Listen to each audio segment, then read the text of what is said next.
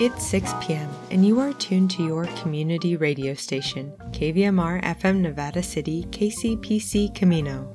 Today is Wednesday, September 14th. I'm Kelly Reese, and this is your KVMR Evening News. A month in solitary confinement, a dollar a day for scrubbing toilets. Just two examples of the quote, disturbing conditions and abusive and retaliatory behavior immigrant detainees claim they face in for profit detention centers around Bakersfield. Calls for an investigation on tonight's California Report. We'll take a look at local news and weather before KVMR's Felton Pruitt gets the details about Sunday's Constitution Day parade from the founder of the famous Marching Presidents. We close with a commentary about a new state law you might not be aware of.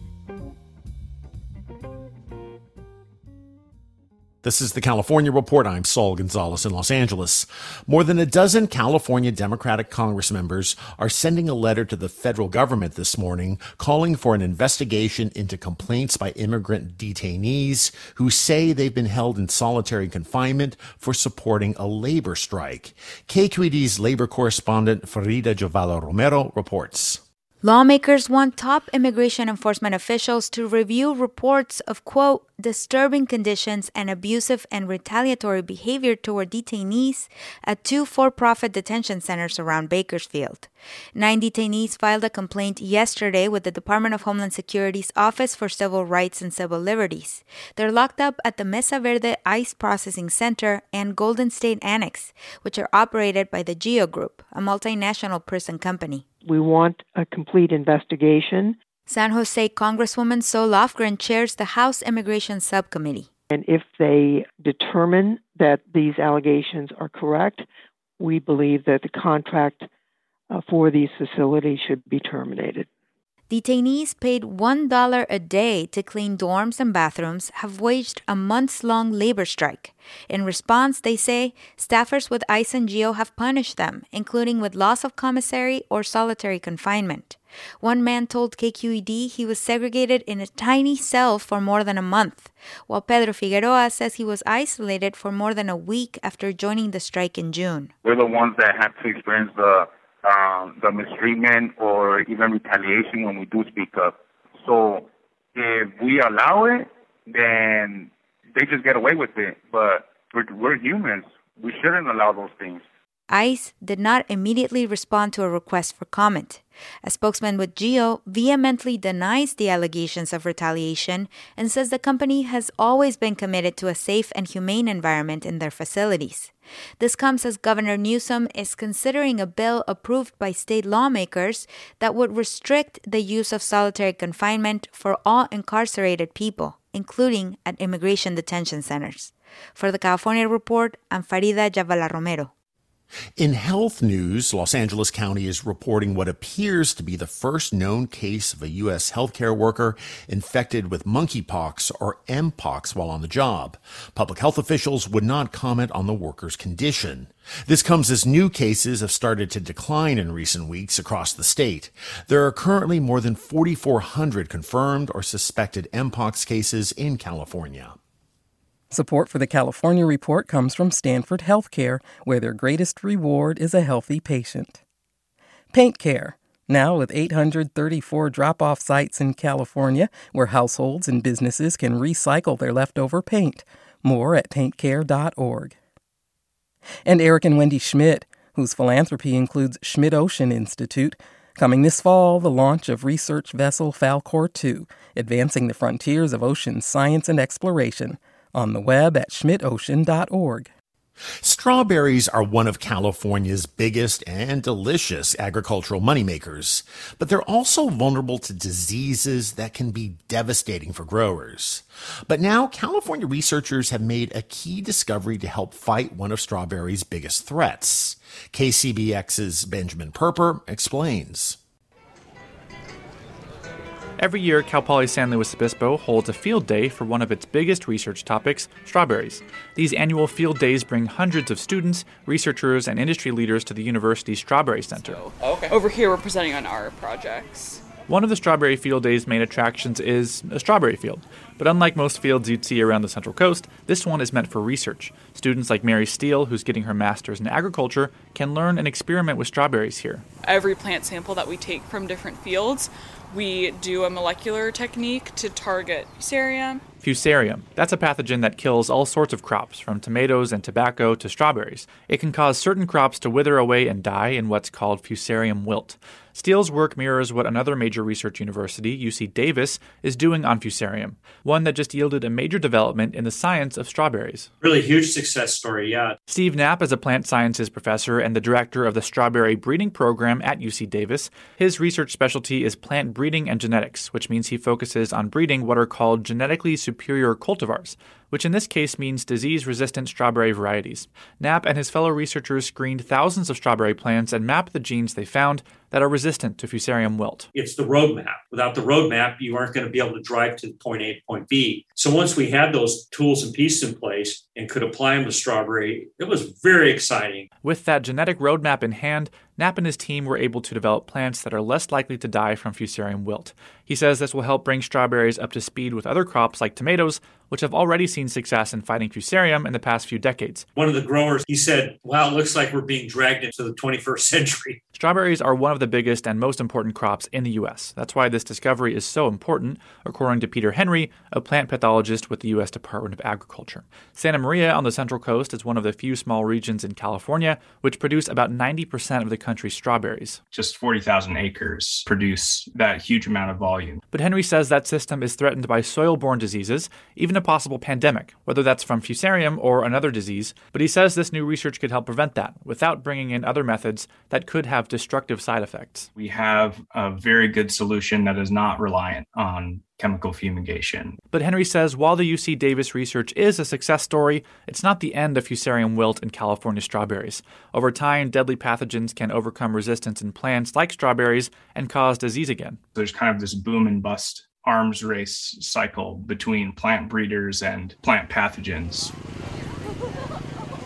Back at the Cal Poly Field Day, Glenn Cole is eager to share this research with Central Coast farmers and other academics. He's the field manager for the UC Davis Strawberry Breeding Program, but he's also a Cal Poly SLO graduate. I try to get here every year or every other year. Cole says this latest research is exciting to him and to people like the Santa Maria growers he's meeting at the field day.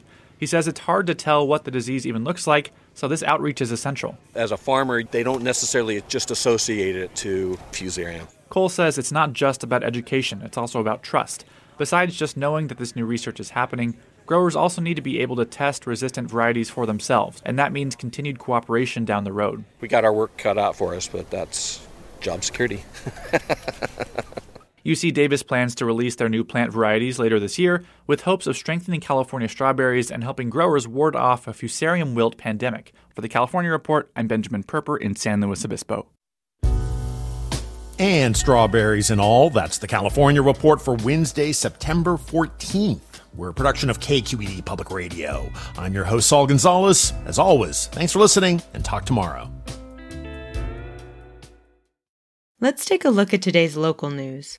The mosquito fire jumped back over the middle fork of the American River on Tuesday, sprinting north toward the Placer County towns of Todd Valley and Forest Hill after gusty winds led spot fires to jump containment lines. Mapping from the Governor's Office of Emergency Services reports the wildfire at 61,012 acres, or 95.3 square miles. CAL FIRE and the U.S. Forest Service report 20% containment, the fire grew by more than 10,000 acres from the Tuesday evening update, and containment fell from the previously reported 25%. As of this afternoon, CAL FIRE says at least 64 structures have been destroyed by the blaze, 10 others have been damaged. Roughly two dozen homes were destroyed or damaged last week in the El Dorado County town of Volcanoville when the mosquito fire jumped north to south across the river. The fire grew substantially Tuesday on its western edge, with an aggressive upslope run toward Forest Hill Road. Authorities say it also expanded on its northeastern flank, in a more sparsely populated stretch of Placer County. Two new evacuation orders were issued Tuesday afternoon, in Placer County for areas north of Yankee Jim's Road and in El Dorado County for the Stumpy Meadows campground area. Quote, the mission critical priority for the firefighters Wednesday is the west side of the fire. They will focus on protecting structures in the Forest Hill and Todd Valley areas and increasing containment of the fire line to prevent further westward and northward spread. CAL FIRE and Forest Service officials wrote in a 7:30 a.m. incident report. In total, authorities say more than 11,000 residents are displaced by the mosquito fire, as it threatened some 5,800 structures, most of those homes. No injuries or fatalities have been reported as of Wednesday morning. In a social media post this morning, the Placer County Sheriff's Office said it has recorded 90 refusals to evacuate the fire zone. This reported by the Sacramento Bee. The Dutch fire, which ignited early Tuesday afternoon near Dutch Flat and spread rapidly at its outset, was 48 acres with 50% containment Wednesday morning. Neighborhoods in the Dutch Flat area just north of I 80 were evacuated for roughly three hours. I 80 was closed in both directions as crews battled the blaze. Forward progress has been halted. This Sunday's Barbara Schmidt Millar Women's Triathlon has been canceled. Organizers say ongoing air quality issues affecting setup as well as conditions on race day make it unhealthy to hold the 27th annual event.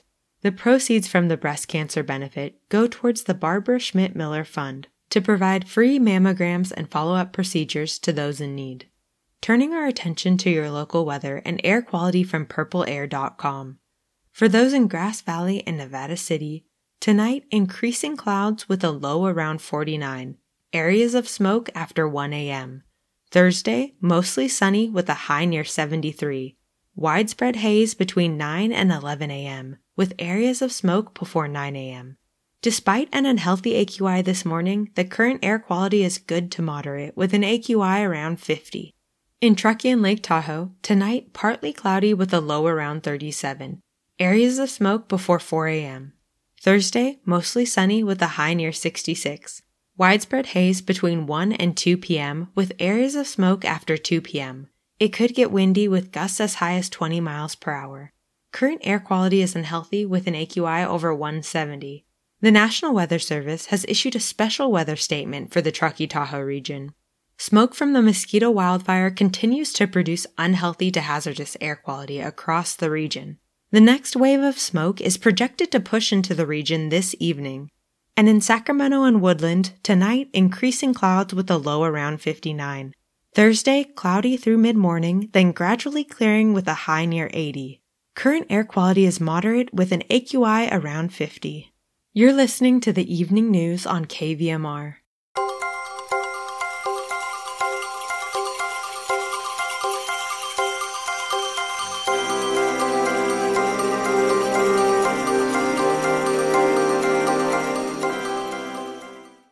In September of 1787, 39 men gathered to sign a document. U.S. constitutional delegates ranged in age from 26 year old Jonathan Dayton to 81 year old Benjamin Franklin, who was allegedly so infirm he had to be carried to sessions in a sedan chair. Although not quite that old, Nevada City's Constitution Day parade has been a tradition since 1967 and it's reportedly the oldest and largest Constitution observance in the western United States. KVMR's Felton Pruitt has the details. We're talking with David Sparky Parker. He's the founder of the famous Marching Presidents, who will be strolling down Broad Street on Sunday as we bring you Constitution Day in downtown Nevada City. One more time, Sparky, tell us all about the whole history of this famous Marching Presidents situation. Sure, Felton. In 1988, I, I woke up in the middle of the night. I had been thinking about the Constitution Day parade. What would be good in that parade? And I literally popped up in the middle of the night and said, famous marching presidents. And from there, we had a start. Uh, we we actually are a benchmark, and our first start was the year that the when we walked up Broad Street, you could see this column coming up, and it was the 49er fire going on. So that that caused a lot of interest in itself. We marched, we did, we were a little little manic in some ways. We were new at this. And literally within three days, I got a letter from the Constitution Day Committee, knowing, knowing that they were going to say, "Welcome aboard. We're so glad you're here. It's a great idea, and we look forward to a long time marching with us." Well, it wasn't quite that. they pretty much, they pretty much said, you guys act like that again, we're going to ban you for life. That was our start. And over the years, we've really polished our act to, I think, one of the groups that people wait to see every year. It is a, certainly a charming thing. It's not just the famous presidents anymore. You represent every president. Absolutely. Every president, first ladies, a few Secret Service, and a few celebrities uh, thrown in, very few, but that, but mostly. I personally think, and I've checked, I've Googled it, heck, that uh, there's no group like ours in America. Now, that's a pretty bold statement, but I mean, with every president, I'm sure there's presidents that are marching parades and groups, but probably none of them have Martin Van Buren. Oh, that's who I portray for the last 35 years. and now we have a new president to represent as well, Joe Biden. Can you reveal who's going to be Joe Biden? Yes, I can. I'm really proud of that. He actually had planned to do it last year, but well, we didn't do it. Daniel Batchelor, and he's uh, the executive director of, think it's Elevation 422 or something like that, but it's a dispensary in town. And then there's, of course, the first ladies as well. I have all of them, yes. They're probably why everybody comes. You know, they look, look lovely in their outfits and their period pieces, and it's just a stunning array of beautiful women. We're talking with David Sparky Parker, who is the founding member of the famous Marching Presidents. They're going to be part of the Constitution Day parade in Nevada City this Sunday, which starts at 2 o'clock. Do you guys have anything special planned in your march down the street? In 1990, we sponsored the Watsonville Community Band, which is a world famous band then. It's more famous now. And they're returning. They're returning. And in that year, 1990, unbeknownst to me, when we got to the review stand, and literally, we're from, uh, for people's interest, at the corner of uh, Broad and Pine, and and we stretch all the way up to the Nevada Theater. So it takes us some time to go. So the band pivoted. They were in front of us, and they played "Hail to the Chief." Now there's a problem with that. It lasts for about two minutes. It's a short little riff. They had to play it like five times by the time we all got down there. But it's really exciting. I'm hoping that we'll repeat that in this parade this year. Well, all they have to do is just kind of channel the Grateful Dead, and they can do it for like 20 minutes. no problem. It would be so fitting in town, wouldn't it? Yeah. yeah. Uh, well, we're really looking forward to it. It's always wonderful. Any other surprises coming down with the presidents that we might want to look for? Well, we'll be handing out Constitution, and I think no, no better time than refresh yourself. They're just pamphlets, yeah, but they have the entire Constitution there, and uh, hopefully the general public will enjoy receiving those. You know, I've got one sitting over on the shelf right there, and I forgot where I got it from. Now I know I got it from you guys. I see.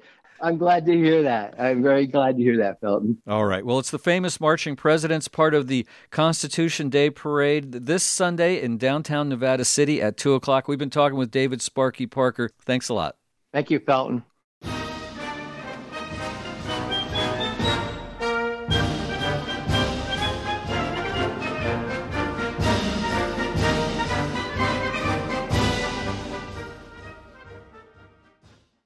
Close tonight's newscast with a commentary from Shavati Karki Pearl, the Public Sector Manager for Waste Management in Nevada County. It's likely you have already heard about California enacting a new food waste recycling law that technically went into effect at the beginning of this year. The law, SB 1383, intends to reduce methane emissions by removing organic material from the landfills. Your food scraps placed in the trash bins go to the WM landfill outside of Reno. The good news is that they are capturing much of that methane. The problem starts in a trash container. This is why the new California law asks the consumers to sort out food debris, food soil paper, and yard debris at your home and business. This is a heads up that this will be required here, but is not yet here.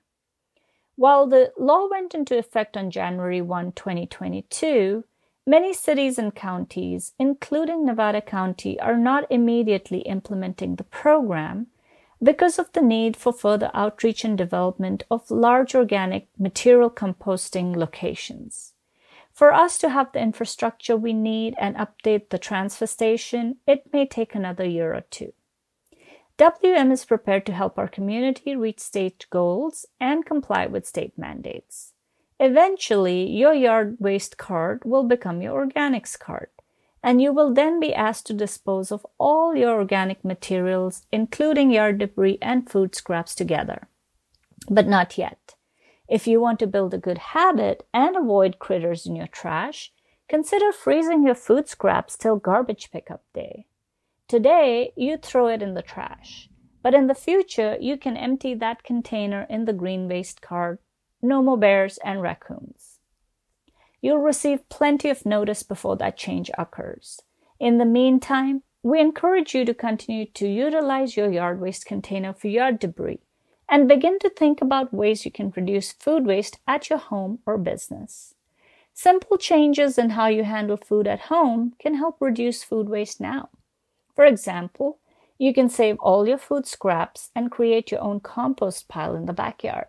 There are dozens of tips and tricks on how to do this online. Or if you're not into the gardening thing, you can find a local farmer or a gardener friend who will accept food scraps to compost.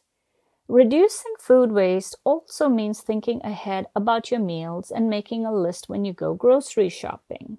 This will help you avoid purchasing too many items that could potentially spoil. You can also visit wm.com forward slash SB 1383 to learn more about the law. Meanwhile, thanks for starting to think about how you can reduce waste overall. The goal is to divert an average of 75% of the organic waste from the state as a whole. Environmental stewardship starts from the individual and the community and should never be just a mandate from the government. I want to leave you with some good news about recycling. WM is finding that the market for number 5 plastics is on the uptick. So your clean yogurt containers and disposable cutlery are now going back into the circular economy. The local transfer station has also rolled out a mattress recycling program this month. You can take up to five mattresses to the transfer station for free in addition to the free carpet recycling program that was started earlier this year. Thanks for doing your part in reducing waste overall. Join the conversation on Facebook groups called Waste Not Nevada County and follow Nevada County WM to hear about new programs and notifications. The views and opinions expressed on this program are those of the speaker only, and not necessarily those of KVMR, its staff, management, board, or contributors.